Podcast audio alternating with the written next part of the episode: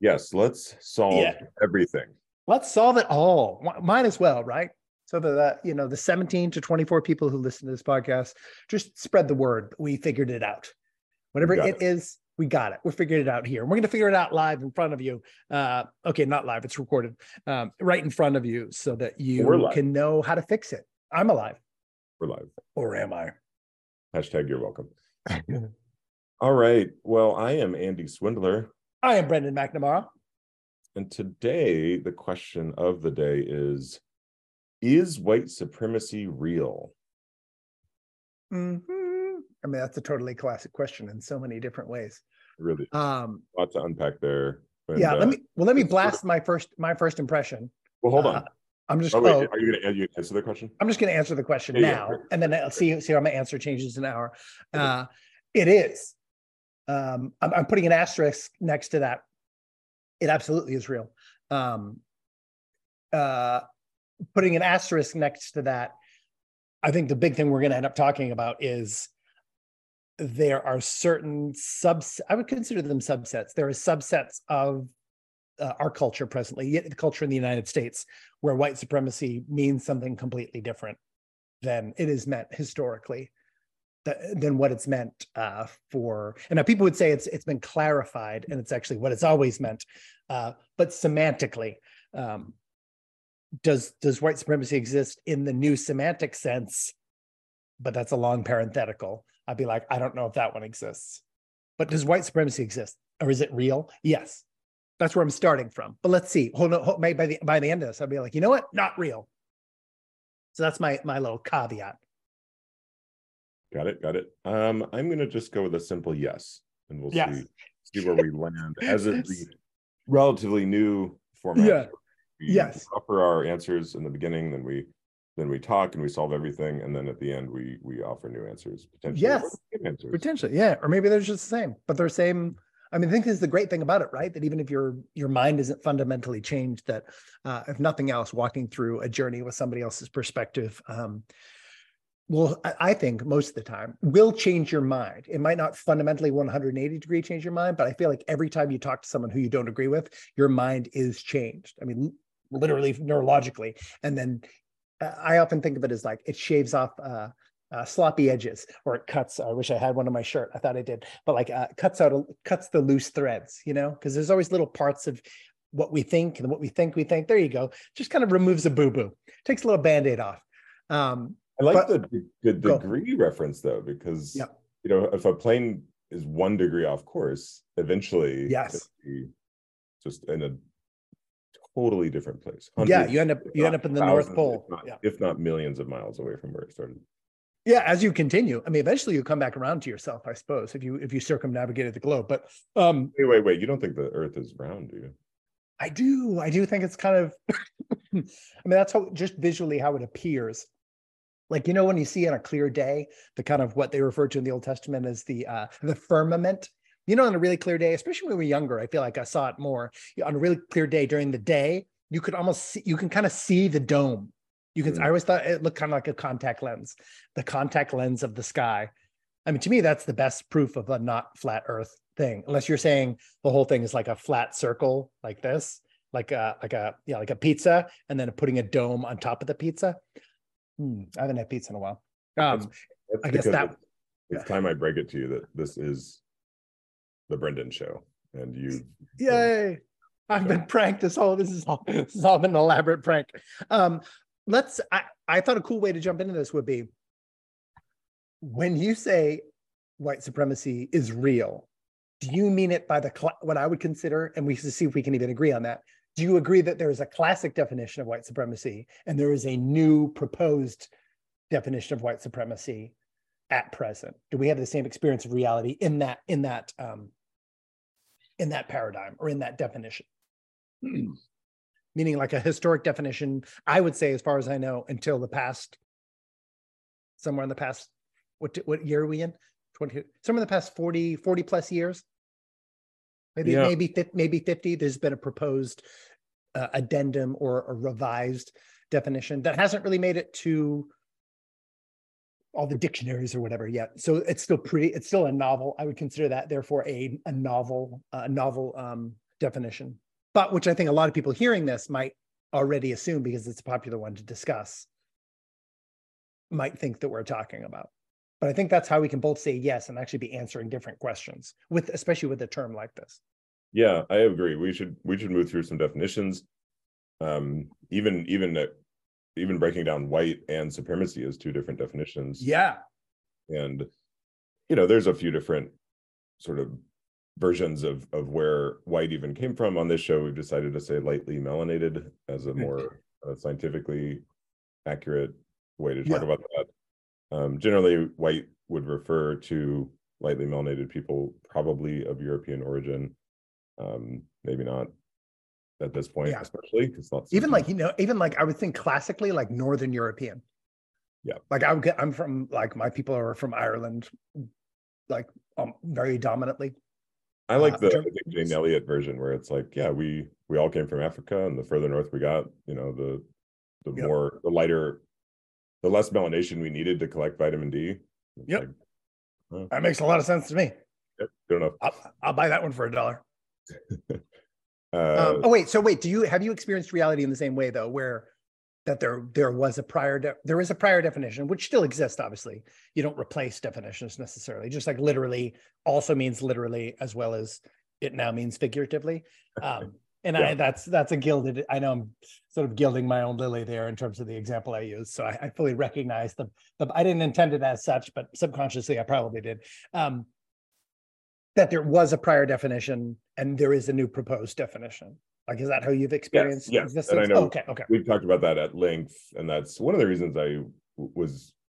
There's a few reasons this has bubbled up, I think, between us and and some of your Yeah. other conversations, and and it, this is in a category of of that absolutely. yeah uh, okay that the way it's talked about broadly and systemically is Yeah. is a newer concept i think in terms of the actual terminology yeah uh, now we lots of people debate sort of the the actual nature of it and and the systemic nature especially and when that came about and one thing i'm i appreciate about you is that you're i think one of the reasons you're trying to bring us back to these definitions uh, again and again is is because if because if they if we dilute the meaning too much Mhm.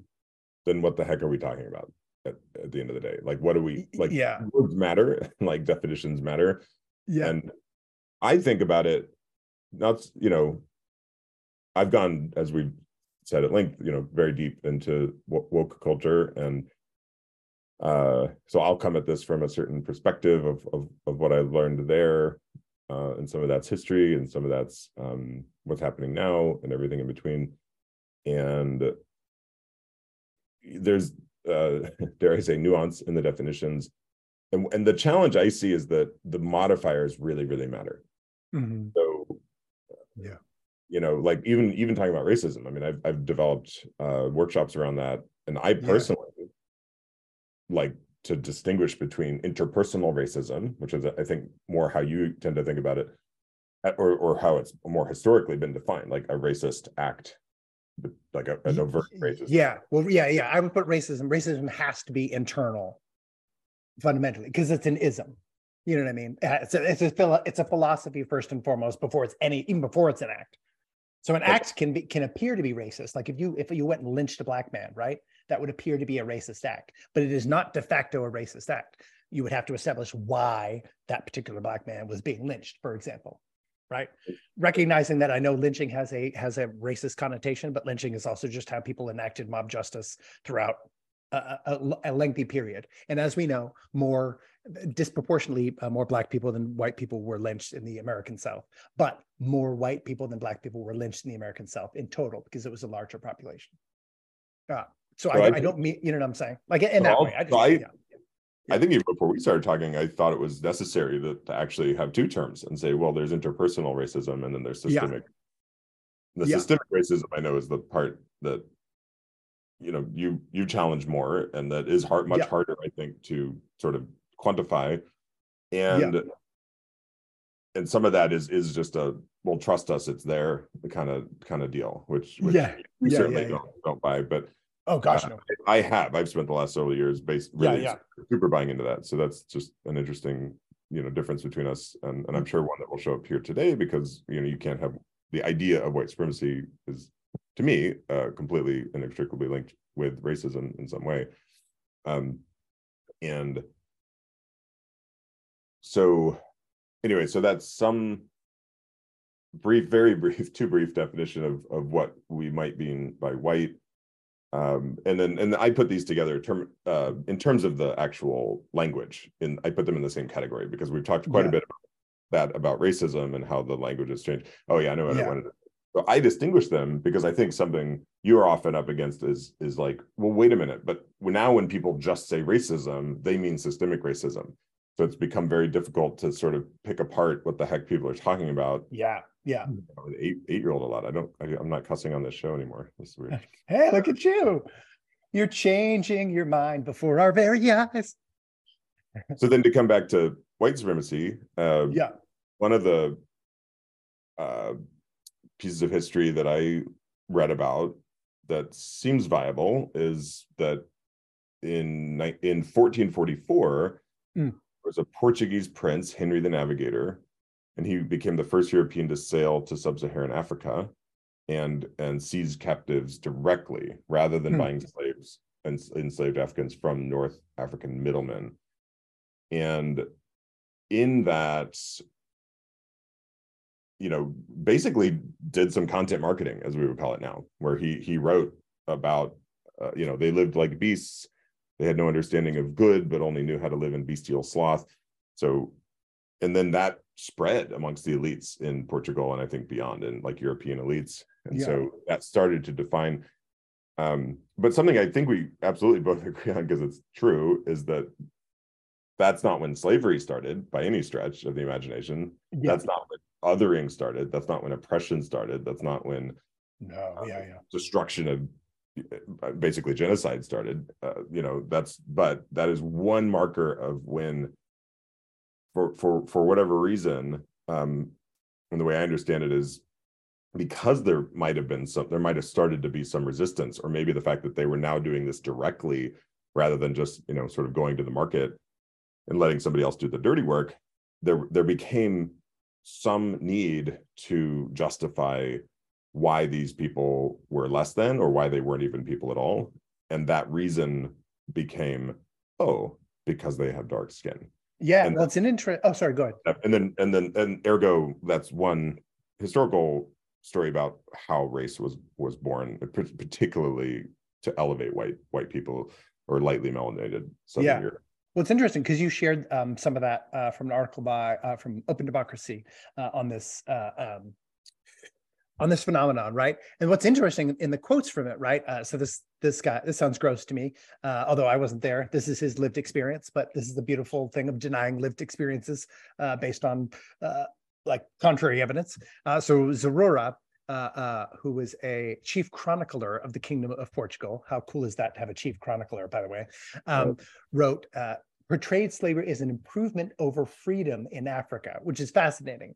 I am sure the Roman uh, the Romans seemed like a kind of culture that would be up to that, but generally this is a this is a new proposition as far as I'm aware that I've never seen where someone's saying that slavery uh, would be better um, than than freedom, as opposed to it's the plight of those who are slaves. You know what I mean? People are born to, you know, many, many, many people throughout history have had essentially something similar to a caste system assumption, it seems like, where they're just like, well, what do you mean? You were born to be a slave. You're born to be a serf. You were born a serf, you'll always be a serf. I was born to be royal. I'm meant to be royal. Essentially, like we are, it is what it is. We are what we are. And we are as such either by divine appointment or by reincarnative uh, blessing, right? I mean, obviously, through, through, any sort of reincarnative lens, if you were born of a higher station, then you absolutely deserved it because whatever you did, because your karma, whatever you did in your past life, right?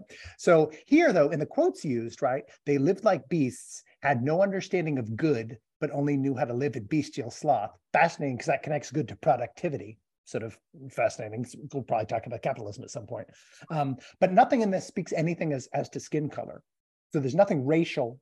There's nothing racial involved in here at all uh, that had already been buying black folks. There was no need to indicate that like uh, black folks were less than or whatever. So it's actually speaking fascinating here, speaking about a culture, not necessarily race. So it's a saying it's a cultural improvement over over essentially African culture, certainly in othering, um, as is not, I don't even know how wildly necessary it is for slavery, just because slavery, I think, was in a, just an assumed reality for most human beings throughout human history. Um, but I, I, think that the interesting and the thing that you said that, that you sent um, it was sort of suggesting that this then led to racism, where really there's no conversation about race that they quoted. And I would assume it could be incorrect that if they wanted to make that connection explicit, if they had explicit language to do so, they would have used it and they didn't. I could be wrong because I wasn't there in the editorial meeting, but it is fascinating that race is not mentioned at all, nor is it necessary to for this justification. It would just be cultural. It's like, oh, y'all, y'all are gross. They said the same. I mean, again, being Irish or whatever, English said the same thing about Irish. You know what I mean? They're barbarians or whatever. And so there doesn't. So then it's a culture. It's speaking to a cultural improvement as opposed to a, a racial one. In which case, race might not have been important at all.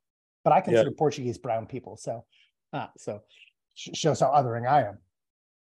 Yeah, and and I think there there's more to that, and and I guess just in the context of um attribution, uh, that particular segment was not only borrowed from the article you've referenced, which oh yes, we'll, get out on our Tumblr, but also John yeah. Biewen, the podcast "How Race Was Made." Yeah, uh, so I, I, there's probably some more texture there around around what what we would come to think of as race or or the melanation, the darker skin of Africans, um, and it just, I mean, it just seems like a very convenient way to other people. It seems like a very convenient yes. way say visually, it's a very obvious visual thing. It's a very yeah. easy way to sort people. Boom. I, I so yeah. in, in, that way it, it just seems like in the context of of as as the rest actually there's this other paragraph that I didn't mention or that I didn't put in yet mm. from Grada Kilomba, a Portuguese writer, artist, yeah. like that says um, you know we're, we're not past denial yet. Racism has to do with a psychological process that goes from denial to guilt from guilt to shame from shame to recognition and from recognition to reparation. I feel like we're in complete denial. Um but this uh other piece here just to say that race was manufactured by the early ideologies of colonialism to justify the unjust unjustifiable Oh, interesting. Well, so then, it, so they're suggesting it was born somewhere diff- previous then to Portugal, because this doesn't have anything to do with colonization. So they're saying it was born previously. This, this, this is what I mean, man. So these are contrary claims. Yeah. Because it's not colonialist to take somebody from somewhere. Colonizing is actually to go and take over a place, and that's not what the Portuguese did here. Although they certainly did so in southern India. I married a woman who's Indian. Her last name is Portuguese, uh, so they got around um, not, notable colonial individuals, but not colonized. Race has nothing to do with colonization here. So that's those are two contrary claims, and we have to figure out which one is correct. And actually, you know what I'm saying. So, but again, since whenever this is okay, this is this, this is just more of an evidence based thing, right? Where where every um, this is what I do whenever I read anything, right? That I was like, well, if there's no evidence, but then they like in the the um, and again, I haven't read, heard the whole podcast, but if they're trying to make this in an article, you'd put the most explicit information in there to make your connections for you. But since in the in this article that you sent, for example, it says nothing about race whatsoever, and then it just starts talking about race as though it was there, which is a trick. It's a rhetorical trick. You, it's almost like a sleight of hand. You're like, oh, ho, ho. you say something that's maybe similar, and then you jump over here, it's, where there's a huge missing link. That so then basically it's a non invent like talking about race after talking about culture is as um, that's a leap. That's a logical leap with with no no link in between. And if you do it confidently enough, I've done it myself. Uh, you can often trick people into thinking because our brains do this, right? If you miss letters in something, if you leave letters out, our brains will fill in usually the whatever contextual word makes the most sense. But at least in this in this sharing and this in the the other quote you shared, those are contrary claims, and there's no connection to race made at all in the thing. So that's fascinating, right? Because then you're just like, oh, okay, you just assume it must be true because they've moved on. They've connected the subjects for you, but they haven't actually connected them. Isn't that fascinating? So now that makes me doubt the claim. You know what I mean? Immediately. But that's yeah. just I, that's that's where my I, I'm I have a skeptical mind, and I'm and well, but we're both writers, and as a writer, like you wouldn't do that, right? I mean, you you write, you wouldn't necessarily leap from something to this something else and just be like, well, I'll leave you to connect the dots when when there's I no actual connection yet. I think I'm more likely to do that than you, which Oh, is okay. like something I value about how your tenacity for making sure there's no weak links because yeah, like I, I do think I make make leaps or I, I sort of go down some convenient paths in these Yeah. conversations that Yeah. that uh has made everything even more complex. So Um, Things are complex. Yeah. Yeah. And listen, I get it. In terms of rhetoric, you do try to simplify. And often in my writing, I've been accused of being overly complex because I use a ton of parenthetical references because I'm like, I, I write as though I'm reading it. You know what I mean? But I just think this is just the something I, entire like mind map in your writing. Yeah. yeah. I just see this a lot. And this is, I send articles to you almost maybe too much um, that uh, that do this sort of thing where I'm like, wait a second. And so this one did this as well, where it's just like ideas of white supremacy and development came in handy when colonizing nations were looking for ideologies that would justify this kind of ruthless subjugation.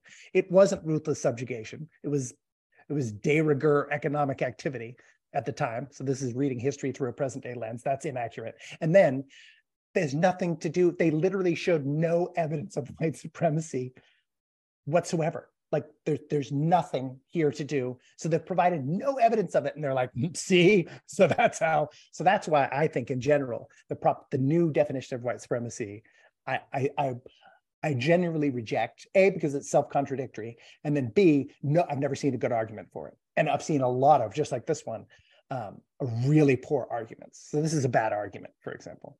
You know what I'm saying? Does that make sense? So, oh wait, let me just go back real Well, it quick. goes 'cause I- it- go. you know, Go it goes on to explain what's happening with you right now because confronting white people with the historical system of white superiority and with their own internalized racism can be extremely challenging, triggering numerous evasion and defensive mechanisms. Yeah, isn't that fun? Basically, if you disagree with me, it proves my theory. It's a, it's a it's a hilarious. It's the funny thing, and so for example, that's another thing I've heard a bunch of times. It is, well, it's funny. It's it's I think it's as silly as a uh, a monkey in a banana suit uh, doing roller derby. Like it's just hilarious, right? You ever seen that any way, any which way but loose, the Clint Eastwood thing? He's not funny, but it's him and an orangutan is like he's his co-star. It's like Turner and Hooch. Um, and it's funny. I don't know why. It's just immediately funny. And Clint Eastwood is not funny. He is not a comedic actor. Um, Was that the right turn, Clyde? yeah, I think so. Yeah, yeah, yeah, Oh, yeah. I, I think so. I didn't even remember the name of it, but I remember that right turn, Clyde. yeah so uh that's so the fact that people would make such a proposal that it's like oh when you disagree with me it's proof that i'm right. I mean that is that's just one of the silliest things. That's just nobody i mean people will fall for that but only the most highly suggestible person would ever fall for that because all you have to do is return it and go well no no my proposal is true. And the fact that you are evading it is proof that i'm right so for example it, it would lead to a never ending no you no you no you no you. It's it's it's it's uh, it's infantile it's childish. Um, and i think it's a childish invention invented by smart people because i think really smart people are able to condense things wisely you know? I would just want to look at the initial definition of white supremacy like what i still assume because i'm a semantic conservative. White supremacy but this is wikipedia right? So this is this is like a crummy thrown together cultural understanding basically it's like the people's britannica right? It has a left bias or whatever we know all that but it's it's i think it's mild honestly on a lot of entries personally. But white supremacy is the belief that white people are superior to those of other races and thus should dominate them. That last par- that last phrase by the way i would not have assumed because to me it's uh, essentially has to be ideological. Um, but thus should dominate them is fascinating. Uh, the crt definition speaks Uh, more hold on. this. Oh, Meaning go that ahead. you're distinguishing the ideology of I'm superior to you to the action of domination. Is that what you yeah mean? or even the intention towards domination because you thus you might be able to live it might be possible to just walk around and believe i'm superior without actually wanting well yeah because if you do too much active stuff to dominate other people you're disproving your own theory Right. like if you invent But if i have to dominate you then i'm you're not, not yeah, i'm not yeah. inherently superior. yeah so that's i mean this is the whole problem with the this is it's it's it's contrary the previous definition just like literally and figuratively is contrary to the new definition because the new definition says that there's like a bunch of laws in place to make sure white supremacy happens but that def- denies supremacy because if you have to do a bunch of things to like shore up your supremacy you're not you're not supreme so then it's a then you're basically saying that's a false impression. You know what I mean? I, it's it's so ta- it's such a tangled thing that basically contradicts the previous one. So Oxford said it's the belief that white people are better than other groups and should have power over them. So I have to, whether or not that's what I thought, um, I do have to. I, I sort of feel like I have to submit to the fact that that's the the preeminent definition. That power, that hat, that they they should have power by virtue of their supremacy. Um, and I, I just, in terms of lived experience, I grew up in a culture where black supremacy was far more popular than white supremacy. So the fact that people are talking about white supremacy, I think, is really wild in terms of the actual original definition. I, I, the only people I ever heard say things like this were people who were culturally conceived of as detestable. Nazis, neo Nazis, whatever, area, the KKK, you know what I mean? That those sort of people were the only people I'd ever heard say such a thing. I've heard people espouse black supremacist beliefs my entire life. I still hear it on a weekly basis. We have a ton of black Israelites here in, in Raleigh. So I literally hear people screaming it out on street corners on a weekly basis in public with little to no harassment. And I've heard it my entire life in pop culture, in music. It was the general assumption of especially young men growing up that basically everybody wanted to be a, a black man. And I know black people would be like, mm, you don't really want to be us, y'all.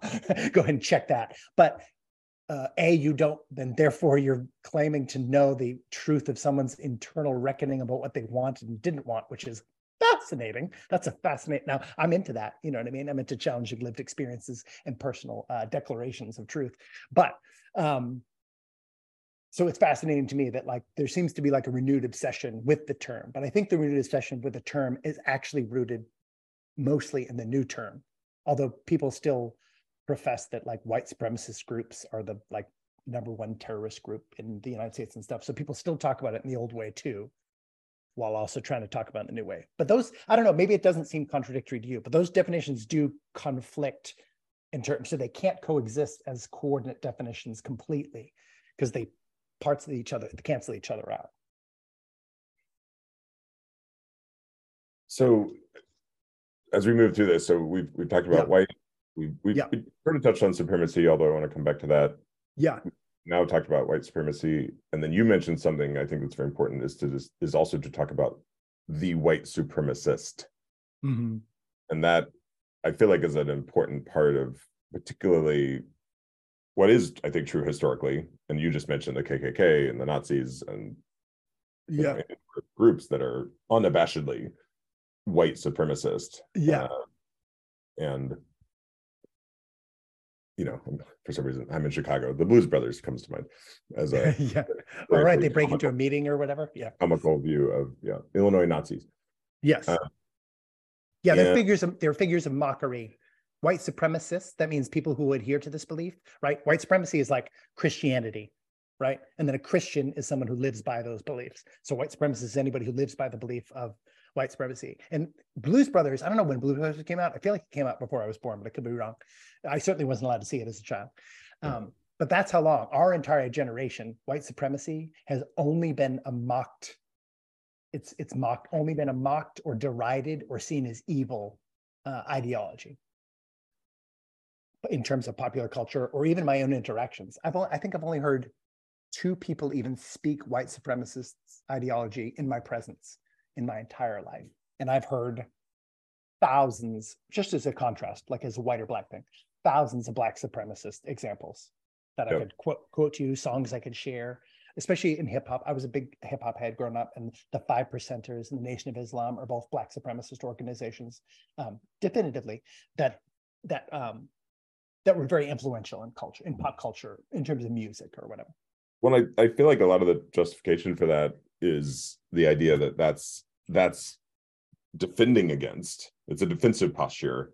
Sure. Because of the prevalence of white supremacy. It might be. I mean, their claim is that it's rooted in history. Right. Literally, and, like which would lead us to the the last definition to, yeah. to distinguish, which let's call white supremacy culture. And yeah. That, that to me is like the the equivalence of racism versus like systemic racism. Yeah, yeah. That, that idea that it's just the water we swim in, right? Expanded yeah. out just literally to everything. Yeah. Um, one thing I want to very brief loop back. Um, I literally have this taped on my wall because I yeah. think it's I, I like this from Dr. Um, Dr. Rupa Marya, and and again, hopefully we can share share this. Um, it's this. I don't know if we've ever talked about this, or I feel like we have, but she uh, starts. It's this diagram, and it's like colonialism at the top, and so mm. we could almost like scratch that off in the context of this conversation because I know we we we can pick apart colonialism context of like what you just said about is it are we going somewhere to colonize are we taking people whatever but the next part and then that breaks down to supremacism and capitalism and you know every one of these i'm sure we could do like an entire episode on oh, but what i generally like about her piece here is that it yeah. all rolls up basically to supremacism as a human concept whereas a lot of the arguments i yes. think that are made that kind of put white supremacy at the top like white supremacy is the thing that's always existed that's the worst evil and what i do think you and i agree on is that well yeah. white supremacy is a version it certainly exists at least in the context of what we just said where there are oh, certainly absolutely. groups who do that um yeah. And so that's the that's the yes part i'm sure of both of our answers to today's question yes um, but it still rolls up to a much more general concept of supremacy which is yeah. human nature really. I mean, yeah. history bears that out time and time again. So yeah. we could pick this whole chart apart, and but she, you know, says, look at white supremacy, male supremacy, human supremacy, but she also goes on to talk about ecocide, right? Like, mm. like supremacy, right, is, is something we almost never talk about in the in these in these waters, you know, and that's like, yeah, why do we think we can go around and destroy the earth and kill all the animals and you know, like yeah like there's an assumption there about our superior about our yeah, supremacy yeah, yeah. right which I agree with. I am a, I am a human supremacist, um, and I think we are to have dominion over the earth, which makes us responsible for it. Which all supremacy does, which is a fascinating part of it, right? Because even white supremacy is not. That's like in terms of living in a semi. I think a formerly patriarchal culture. I think we're loosely such now. Um, I think we're struggling to get away from it, but I don't think it's possible really to get away from because I think it's built into the human structure. Um, but we may modify the human structure enough that, to uh, where it'll be subsumed. Um, supremacy brings responsibility because supremacy says, I know best. I think most people believe this. I think most people are supremacists. I, I, know some people who are like, I think my, in some ways, well, it's interesting. People are not supremacists, but they're supremacists in their assumption that they are not supremacists, even. Meaning, we all think that we are the best, uh, ultimate adjudicators of how we should live our life, which is a supremacist, it's a human supremacist thought, and it's an individualist supremacist thought. So then the problem is, this is my whole thing too, why I think racelessness is is uh, is a key to um, to dissolving racism. Uh, it's the fact that we then start to think of ourselves as part of some sort of group that we're most often really not even part of, that then leads to supremacy becoming not even well actually both beneficial and harmful is the problem right? Because once yep. you start to think of yourself a coordinate group then you can all work together which is great. But then who's outside of that group? And how do you regard them? That is tough. And that's hard. I think that's a hard thing to navigate. I think we've both experienced just by being human beings. That's hard to navigate how you don't go, ugh, because we're going this way, which is not that way. And there's a lot of those kind of people going that other way. And then next thing you know, you're saying they a lot or those people, or then you just start saying extremist or alt blah blah blah or anti blah blah blah and you're like oh no well that's the where does it end question is is one that's alive um, it may be refreshing for you to hear, even in some DEI circles. There's there's one practitioner in particular I, I really respect who was saying, you know, she's like, we've we've we've we've we've stricken race as a as something to talk about in these workshops because we just thought. Yeah. I think some form of what you just said, just like, well, where does it end? We're just to what extent yeah. is recognizing this, whether it's historical or current or whatever yes. thing that we we can point to in some various ways uh, to what extent is that useful to address? Because if we, you know, yeah, something we can't yeah, acknowledge it. acknowledge reality, man. Yeah. And then, but then, when does it end? When does it? When do we get to the point of of of moving beyond it? Yeah, you'd want, you'd hopefully want to. That's the question: is do people want to? I think a lot of people don't, because I think a lot of people don't want to give up their group identity. And this is actually one of the things I think is interesting white supremacy. I think actually, I'm going to go. Let's go ahead. I'm going to say a white supremacist thing, which I've probably never said in my life. I actually think something that white uh, that white culture, quote unquote, is uh, is superior at, because I think various cultures have things that they are statistically more likely to be good at, um, is uh, racelessness, is group identity.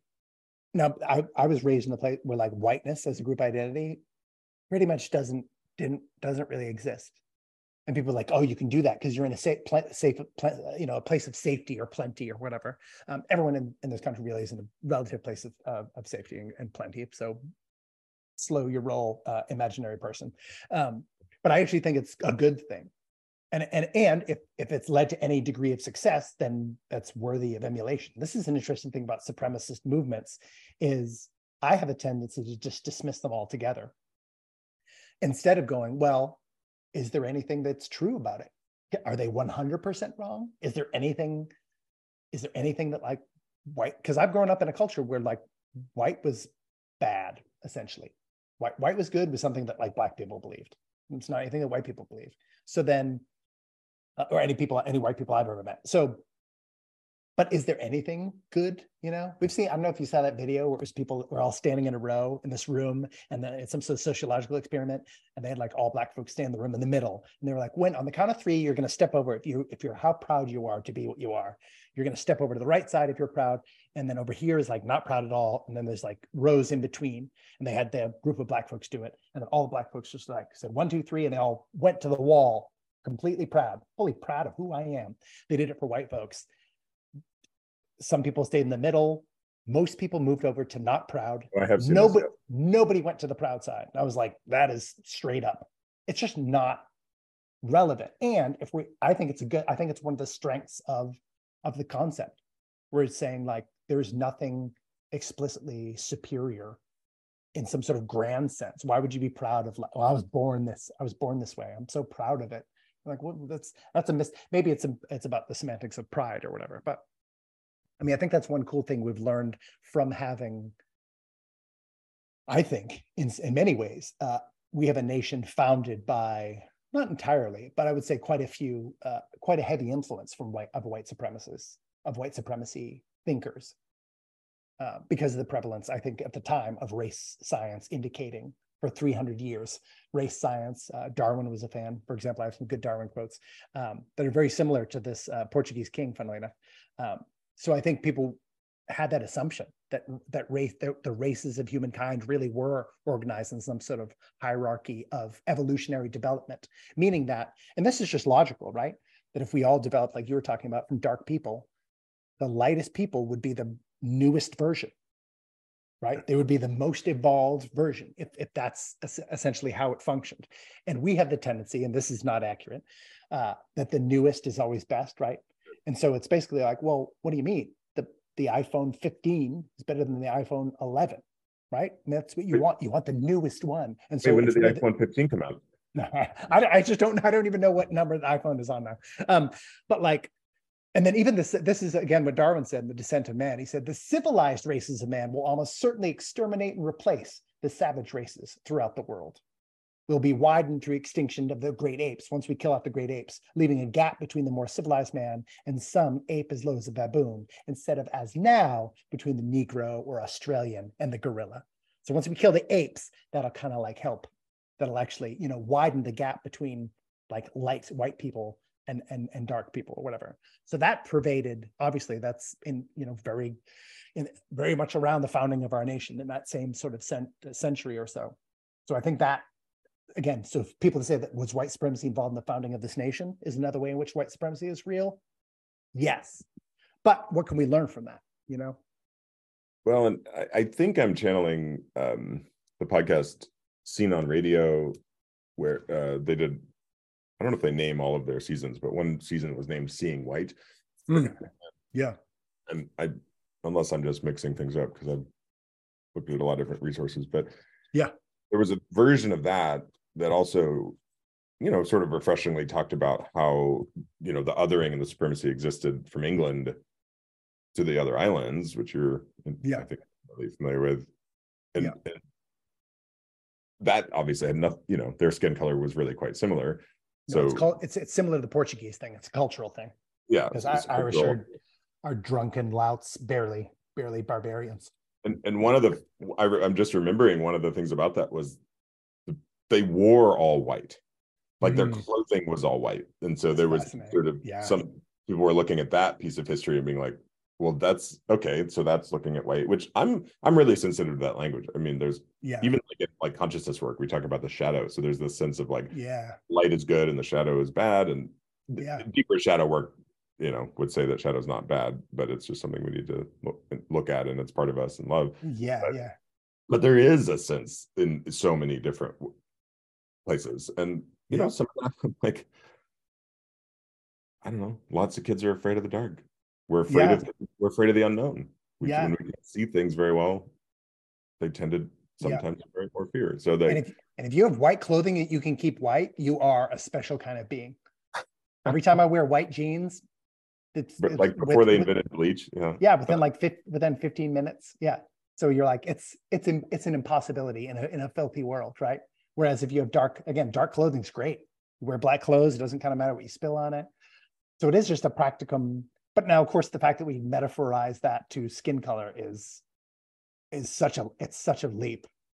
it's well, such, again, it's one of those things. It's a dis, there's a huge disconnect there as to then okay, why that would relate to well, dark skin color then is more like the filthiness. You're like, what?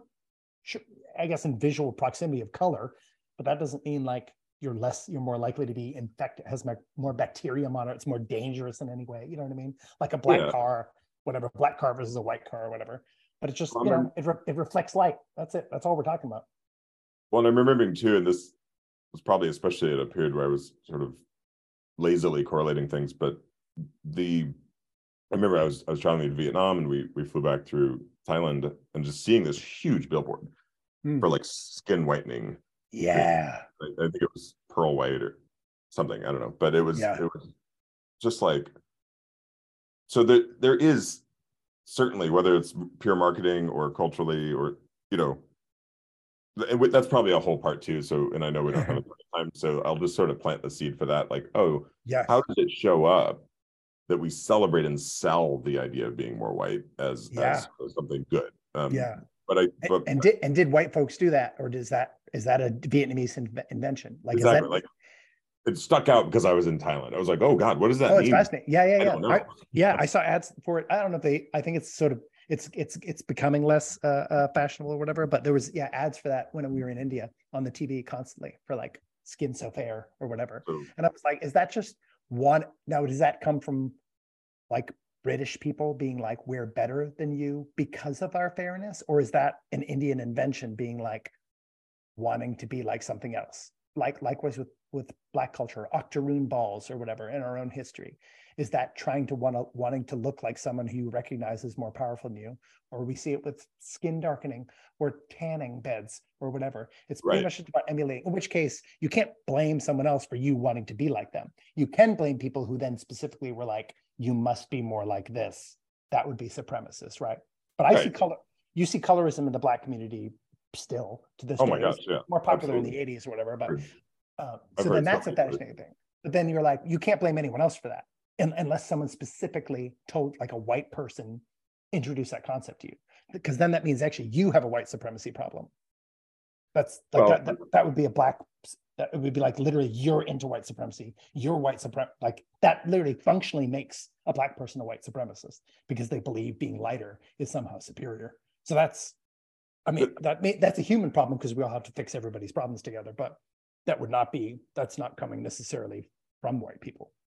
Well and this is where it, we, we start getting into the, the embodied work of say Resmaa Menakem and others who that that really gets us into that systemic i think much more difficult to sort of prove or point at piece where it's like no after after so many generations people were so downtrodden and destroyed and torn apart that they just sort of stopped believing in in their own sovereignty.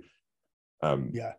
the which would that, be it which would be a, which would be good could be good right? Because it would be a defeat of supremacist thought. That's fascinating to think about because supremacist thought is is based in the their perception of someone's individual sovereignty and the and the correctness of their own ability to appraise the way to go. It's that's the foundation of supremacy. I don't think we can become supremacistless personally. I can think we can become raceless because I don't think it's really that consequential. But Oh, yeah. Well, you know, since supremacy thought is fundamental to our existence. if I catch your drift, I mean, one something I hear fairly often is Yeah. from, let's say, black people to simplify it, but you know, it's like, hey, you know, we're not, we don't want to get back at you for for Yeah. slavery and all this. We we Yeah. we just want to we just want to live our lives. Um, Yeah. And so that I think might correlate to what you just said is like, well, wouldn't that be rather extraordinary if, as horrible as it was, if if it somehow like stripped an entire generation of supremacist thought of any kind, which I'm Yeah. I'm with you. This is an area we agree on that, that supremacy is inherently human. We are animals. We have Yeah. fear circuitry. That fear circuitry gets triggered, especially if like our our bodies or our families are in danger. We're gonna get real supremacists real quick. Oh, for sure. I've seen it in I, I'm not going to go at length because I already talked about this, but like in revolutionary groups, you know, so-called that I've seen contra- concentrations of power. I've you know Mhm. seen them engage in othering, uh, and especially in the name of horizontality. Mhm. And this is something I've studied quite extensively in terms of how do we actually create truly collaborative systems? How do we how do we build systems that sort of um, acknowledge this human reality and of our biology yeah. we can't it's not good enough to just show up and be like oh we're horizontal yeah. there's so many yeah. organizations over time Yeah. that- i mean even unions i'm not anti-union but my god i mean anytime there's a concentration of that much power you know certainly unions have done things that that aren't great over time as No, well no, it's it's a it's a mixed bag as every human construct is. Yeah. um, but all of this i think may may lead us to one thing that was pretty popular a few years ago Mm. um, called this the characteristics of white supremacy culture Oh, which yeah, I don't yeah. think I realized until right before this that there's literally a, a domain, a website called white whitesupremacyculture.info. I know. It's got it's got all the stuff. So, and then you click on the characteristics tab. Um, but yeah, it's quite it's quite extensive. It's actually quite beautiful. Um, so to skip to to you know you can read through all this, um, and but to sort of cut to the chase, there's a few characteristics um, that I'll just I'll just name these. So fear, Yeah.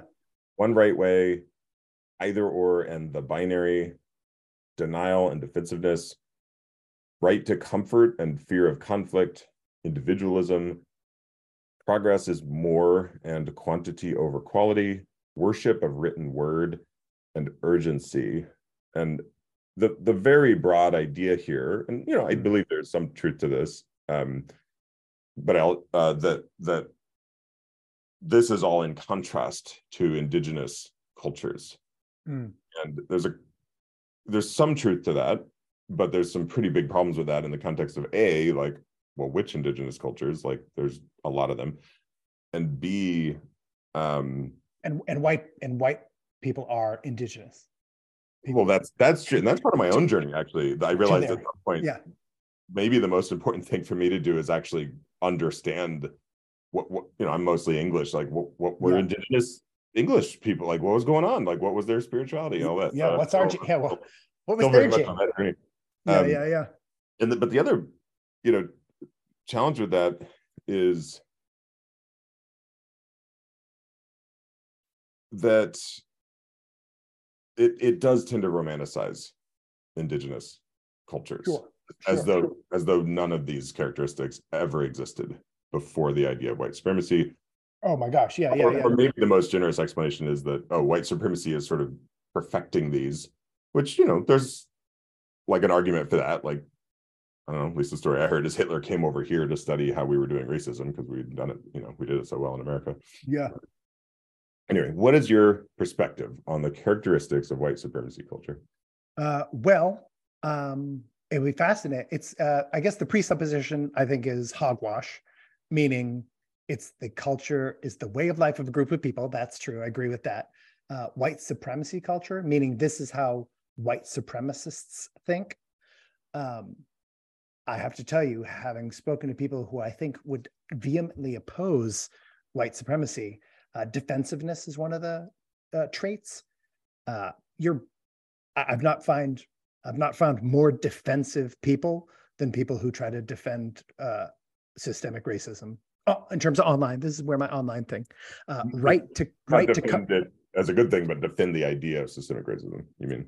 Yeah, yeah, right. And then and then personal defense. They become personally d- defensive. Uh, uh, I think you had just sent me the first page of a thing, which was like one of the most offensively defensive things on sort of on like brown people teaching white people about whiteness or whatever, and being quite defensive and irritated about it. Um, so the fascinating thing is to look at all of these. Uh, there's some good characteristics here, and there's some bad ones. Um, and then there is uh, erasing individualism, which would mean, uh, I assume then, it's fascinating that individualism is the is a is a fundamental cultural element of people who are fundamentally collectivist.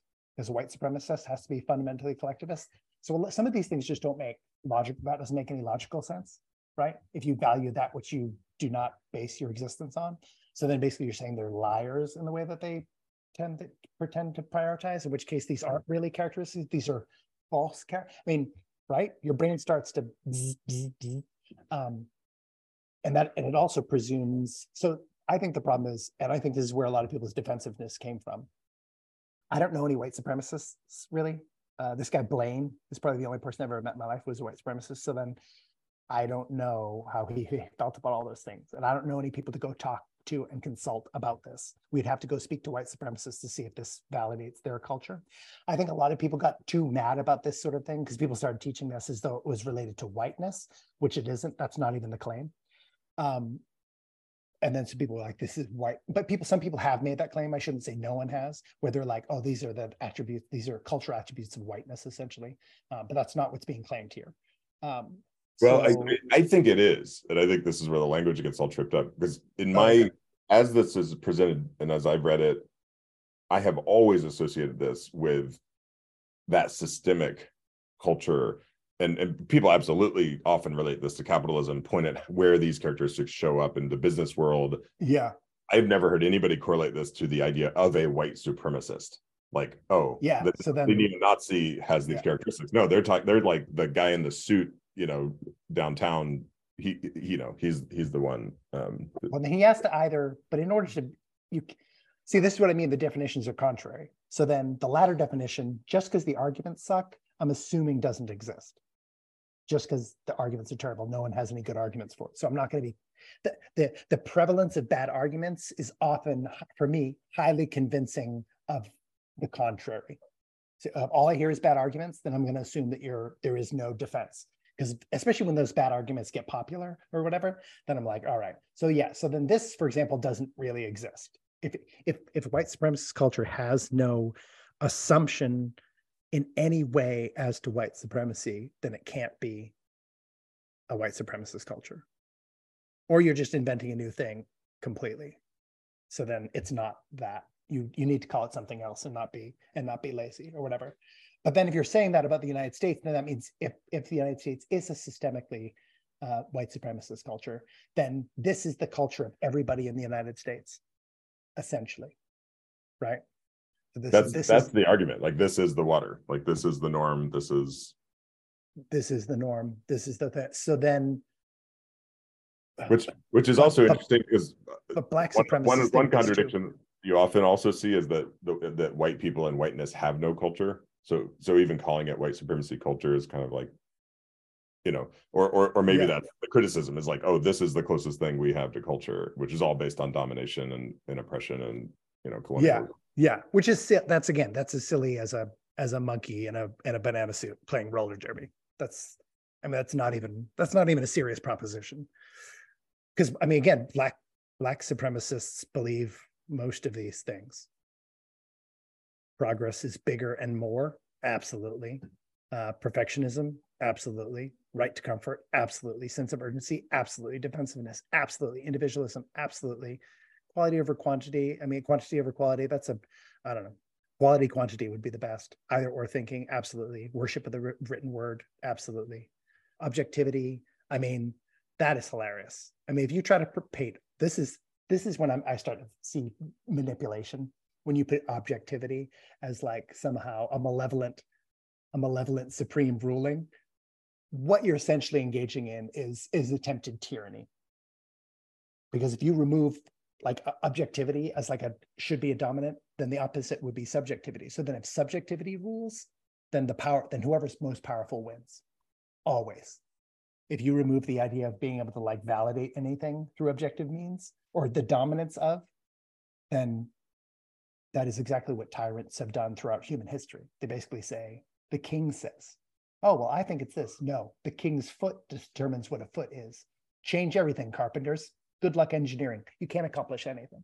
So especially when I see stuff like that, I'm like, oh, this is just, it's mostly manipulation. You know, do those things exist in our culture? Yes. Are all of them good? No. Does it have anything to do with white supremacy? Heck if I know. No one's made that connection that I've seen. And I'd love, but I've seen people not make that connection to pretend they made the connection. So I don't, I, I, I can, I just don't know. And I don't know why they call it white supremacy. That's just, ba- it's baffling. And anytime you talk to anybody, they're like, go get educated and you're like, oh, okay, thanks, thanks for helping me. There's a whole website, Brendan. I know, but I'm but even in reading it, and again, this is the I was like, to me, it just basically seems like a way to communicate uh, power. Like everything's about power, right? It's that sort of idea. It's this whatever the accusation of cultural Marxism becomes prevalent because it includes capitalism as though capitalism is as oppressive as sexism, but it doesn't say communism, right? Which would be if you're going to put systems of economic social organization you'd you'd put like maybe at least the top two one the fact that they only put capitalism basically seems like they're trying to do a pseudo marxist way of instead of talking about class they're trying to make it about race that's like the general accusation against this sort of premise in general. And i was like eh.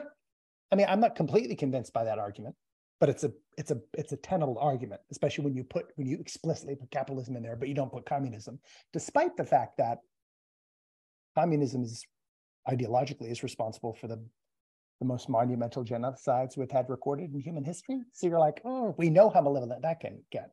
I think capitalist societies i don't something like 12 million we killed like 12 million indigenous people here like as a, as a saying us meaning like you know people citizens of the united states of america all races we're all to blame because it was our our government did I, I, have a passport says united states of america so to some degree i'm stuck with that identity on paper like objectively.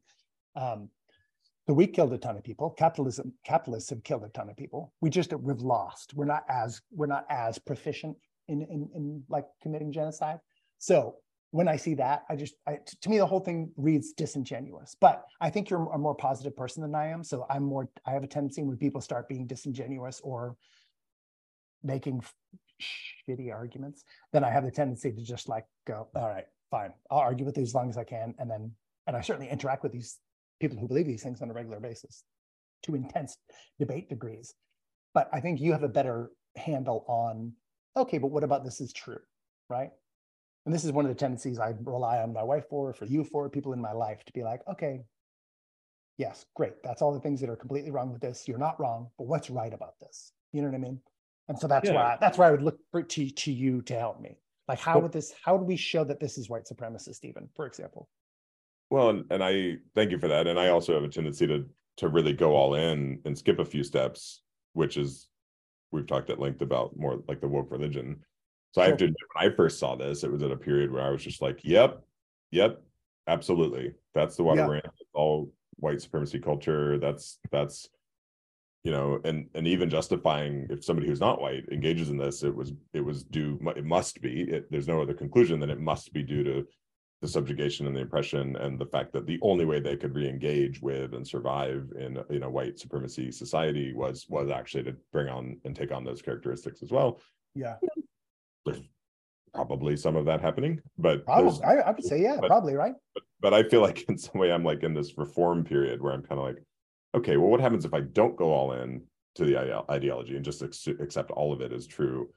Um, yeah. And so I, you know, I one thing I probably we would might both agree on is that we could take any one of these characteristics, mm-hmm. for, and we could have a whole discussion about con- like trying to objectively connect that to white supremacy in a yeah. variety of ways. Yeah, that'd, yeah, yeah. That'd be interesting.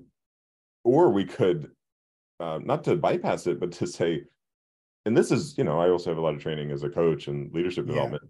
You know, you could any one of these you could just look at in the context of, I think, as you just mentioned, some of these are qualities that that aren't that I think we would both agree on aren't the best way to behave, aren't going to lead to the best outcomes. Uh, yeah, yeah, yeah. Myself and whatever community. Yeah, yeah, yeah. Yeah, with. like pragmatic, yeah. and that could be valuable, right? Mhm. So Yes. the, the question maybe coming out is like, how valuable is it to just blanket call all of these traits white supremacy culture, Yeah. which is a, you know, I would even at this point say that's too broad a brush. It's Sure. it's an interesting perspective, and I I personally I, I I believe in the correlation of that. I think more than you do, um, and I question like why why is that valuable, along with just just looking at each of these qualities and ways of being and saying where does this show up in your life yeah. and if you're in a culture that's really diverse, maybe maybe you could have a really honest discussion and be like, "Wow, gosh, the white people actually do do this stuff more." yeah. That's interesting. What does that yeah, mean? yeah, yeah. No. It'd be fascinating, right? Yeah. Well, I think that's that's what it's good to. I, that's why I appreciate even in this breakdown the focus on culture. It's like I think culture is massively influential, and and because of, in part, like race, racial histories, racist histories, and even racial classification histories, not even racist, but just racial also. Uh, people have a tendency to like cleave to groups and then form a culture within that group. Some of, and not all of anybody's culture is perfect. Some of it sucks. Some of it's awesome, right? That's just how we do things. Is not any justification for good or evil. You know what I mean? It's and it's good to celebrate the good and and and, and castigate uh, the evil. I guess my question is, I'm fascinated just in terms of as I've been observing this sense of like, okay, if I devalue objectivity and upvalue subjectivity, if I've never or like if white supremacy is the water we swim in, why is it only dominantly subconscious? Like, why does nobody say they're like, oh, they're dog whistling about it now? See, and you're like, mm, maybe. Why does no one say it out loud ever? Or even when they do, like, why does our entire culture castigate it as a concept? Hate, like, I, again, I don't know anybody, and I, I've, I've rarely ever met anyone who thinks white supremacist thought is right or good or in any way should be elevated in my entire life. So my lived experience says people hate white supremacy. Everyone does, quote unquote, everyone. And then nobody says it out loud ever. So it seems like if it was the water, it would just, it would come up like, it would come up more often. People would say it. It would just kind of slip out, you know, more often. And it like almost never does. So that to me just makes me go, like it's weird to say that that it's the water we like it's ocean it's ocean big. Because people talk about the ocean all the time and i see the ocean all the time. So if i can't see it my lived experience says this is complete hogwash. So then subjectively it's all this whole thing's a lie right? But i live in an objective world so i'm like let's look at the evidence. There's evidence of it. Just because i don't see it doesn't it doesn't mean it doesn't exist right? All that sort of thing um, this is the inferiority of subjectivity on display. But I was like, wow, I think that's, I know, I've never even thought about that question until this conversation. I was like, why does it, why do we only talk about how we hate it and no one says it? I mean, that's the tone of this kind of training is that we don't say it because we don't, because it's subconscious and we don't see it. Yeah, Um, but we consciously talk about it in hateful ways often, like a lot. Right. So then we're not, it's not a subconscious concept. Like, But we skip the, we skip from the subconscious reality of living it to the guilt of becoming aware of it. Yeah, we, I think we skip over the part of saying like, oh, being white, being white is great. If that's what you're getting at. yeah, or well, not even just great, like literally it has to be superior, right? Supremacy necessitates necessitates that as a belief or re- or even a reality because white people aren't we don't live in a white supremacist culture where white people are the most successful group. They're not. So we that's Wonder- and that's a, that's an objective fact. Like literally What if we zoom into like early 20th century where maybe then. Yeah but I, Jim yeah. Crow, you know, where it's kind of like more overtly in the water in the context of like segregation, where yeah. I I I you know, oh, hey, the, you're supposed to be in that bathroom, you're supposed to be in that water fountain, you're Yeah. supposed to be in that part of the bus, because that's like that's pretty that's objective right that's like somebody Most- saying where, where you should be Mostly. which is Unle- about- well, right, unless they were being honest, which I don't think they were, about the separate but equal concept. In which case, that's not supremacist, it's just separate. So that's not even explicitly de facto supremacist. I think they're lying personally, but I don't know. I'm not, I don't live inside their head, but I think there's an ob- objective evidence. You have to look at it objectively, right? I think there's objective evidence that I think it was, there's plenty of white supremacy pervading. is it uh, better to be on the front of the bus or the back of the bus I, I like the back of the bus personally. I see don't want to be, I don't. that's very telling because you were like hey black people on the back of the bus that's the best part of the bus That's the best part because that is that big long seat where you can sit next to everybody or whatever. Um, I, I don't care I, wherever there's a seat, really. That's I mean that's when it becomes a problem. This is right. Scarcity creates the tension. When there's not too many seats or there's only seats in the front, you're like, well, the seat is where I sit, right? But separate separate is not necessarily uh, separate. Is just could be based on false belief, right? Because we just did this during the pandemic and didn't really seem to be too concerned about it. That there was, if you're not wearing a mask, you stay outside. If you're not vaccinated, you don't come in here. We ta- talked about it extensively. It's based on fear. Now, was there supremacist thought in that? The vaccinated people thought they were supreme? Some people. But was that the entire culture creating it? Not de facto. So you can't de facto assume that about segregation concepts either, right? Now, I think they were, and I would argue that they were, but we can't say that they were definitively as for any person who set those things in place. You know what I'm saying? So since it's it is complex, that's what I mean. Like, but it reliably showed up in like redlining and Yep. it- to or early, or at least early, yeah, explicitly in early redlining, yeah. But then did, did it descend into class or was it already co-coordinate with class? In which case it's class redlining at this point. Like we don't know if it's still racial anymore or if it's class or political based. And so in some of the white supremacy culture, that may have been true in 1950. I wasn't born in 1950. The, the world I've grown up in, to say it's the water we live in, I was like, you would see, we'd see manifestations of it. You'd see people would say it. Someone would be saying it. If it was the water we swim in, people would feel a lot more comfortable with saying. And I've again, maybe people have lived had lived experience where they've heard plenty of people say such things. I've I've only heard white supremacist thing come from black people. I've, you know what I mean, in terms of colorist stuff or whatever. Oh gosh, yeah, my mom wouldn't let me go out in the sun because I, I got I was like, okay, that's that's weird.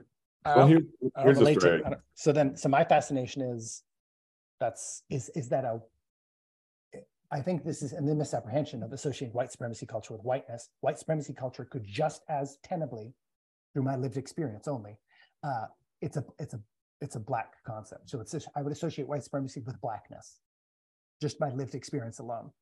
And that's a, that's a tenable proposal. Um, I don't know how if that's any more uh, dynamic or true than the, the prior proposal, but it's at least it's a, it's it's as tenable, and I've seen actual and heard actual manifestations of it.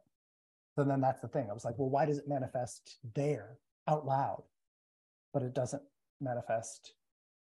I I don't I don't see it manifest amongst people who would be in a supremacist culture. so it's you know microaggressions i think are a whole category here which even there there's some Yeah. controversy or you know some people are like we shouldn't talk about them because they're not micro. They're they're actually have a huge impact right? Or Yeah, some yeah, yeah. people just think of the whole idea of that kind of language as a distraction. Um but i heard a story uh two days ago. I, co- I co-produce um a dialogue with van gilmer uh, called intimate dialogues about race. And it's you know he he was telling a story this week um about just how he how he is regularly treated Mhm. um particularly by white folks you know Yeah. he's lives in a very white community in the north suburbs of chicago works for the baha'i temple you know it's just he's in a very white world he's 80 years old he was sitting on in the lunch counters in Wow. you know uh in the you know in the 50s and um this yeah I, i'm just i want to be careful not to reveal like too much of his story but Sure. the the high level version was just that you know he's regularly interacting with white folks who like would say something perhaps like um i i you know i, I hear what you're saying but basically constantly challenge him in his experience, particularly when talking about race, race and racism in his experience. Yeah. Yeah. And then he interprets that. I think it would, I don't know if he would name it as white supremacy, interestingly Yeah. enough. But it, but I certainly think he would name it as as racism and a, and a problem and a challenge with race in America as he has lived a, a kind of Right. experience and stories I'll never fully understand. right. Um, Which is a self, his perspective is a self supremacist perspective. That to be challenged, for someone to be challenged in their claim is, is like causes a consternation and umbrage. So it's a supremacist thought that his perception is supreme and should not be challenged or questioned. Which I think old people do a lot. That's right. I'm an ageist. And I've thought this since I was a child. I was like, old people think they know everything. Most, a lot of old people, 80 year olds are just 80 times worse. Some of them are 80 times more awesome or 40, you know, you have good and bad years. So that's fascinating to me. Like, again, if that's what you're, in, uh, but if we're going to go on lived experience only, then so is, is he, is that true?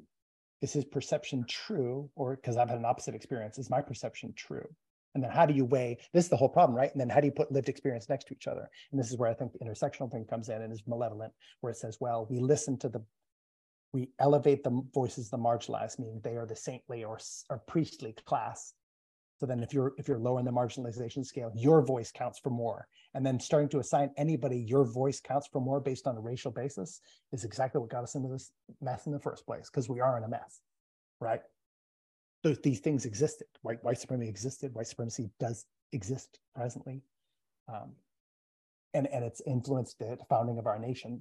I think palpably, you know, definitively, objectively, the evidence is there. You can't deny that it wasn't a factor. Was it the dominant factor?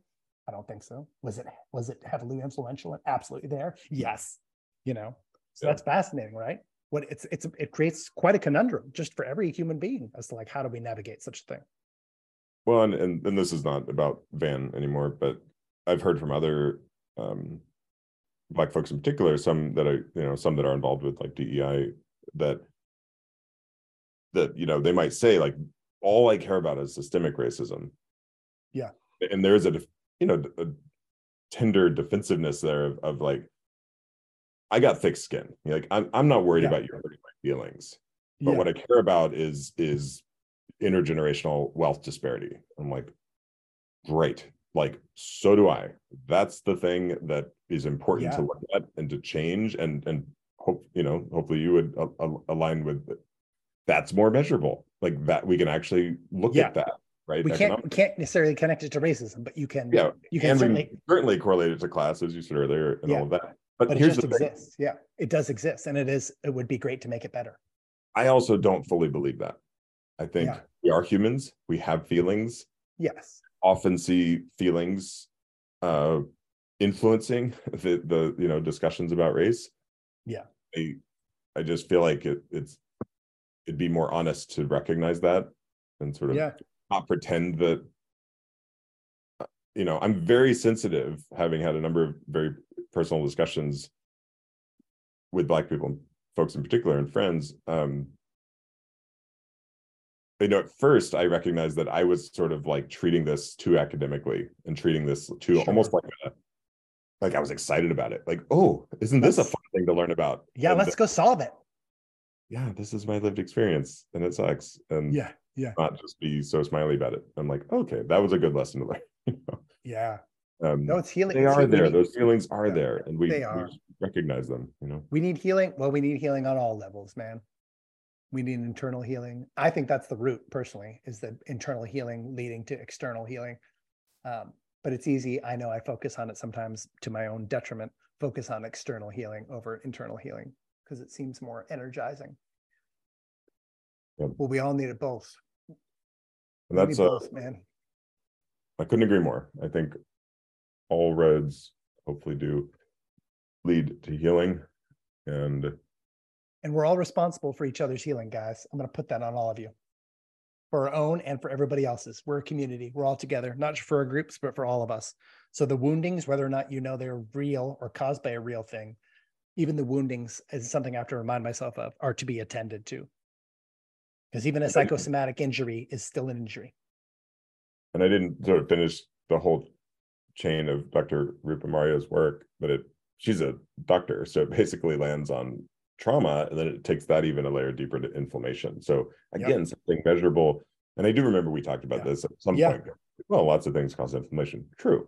Yeah. So the question is how much inflammation or, or health disorders are are indeed caused by systemic factors. You know, that's a question worth attempting to answer. As so I'd, many, I'd love to know. As a sufferer of ulcerative colitis, I certainly would love to know the answer to that question.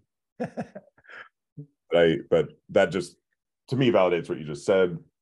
The thing that is needed across all of this is healing. Yeah. And I find these conversations with you to be part of my not only exploration but but part of my healing because I do believe we get closer to the truth. Yeah. Well, I, I love you very much. And I I love uh hearing your heart poured out of your mouth, man. I love you. And I'll see you soon. Bye.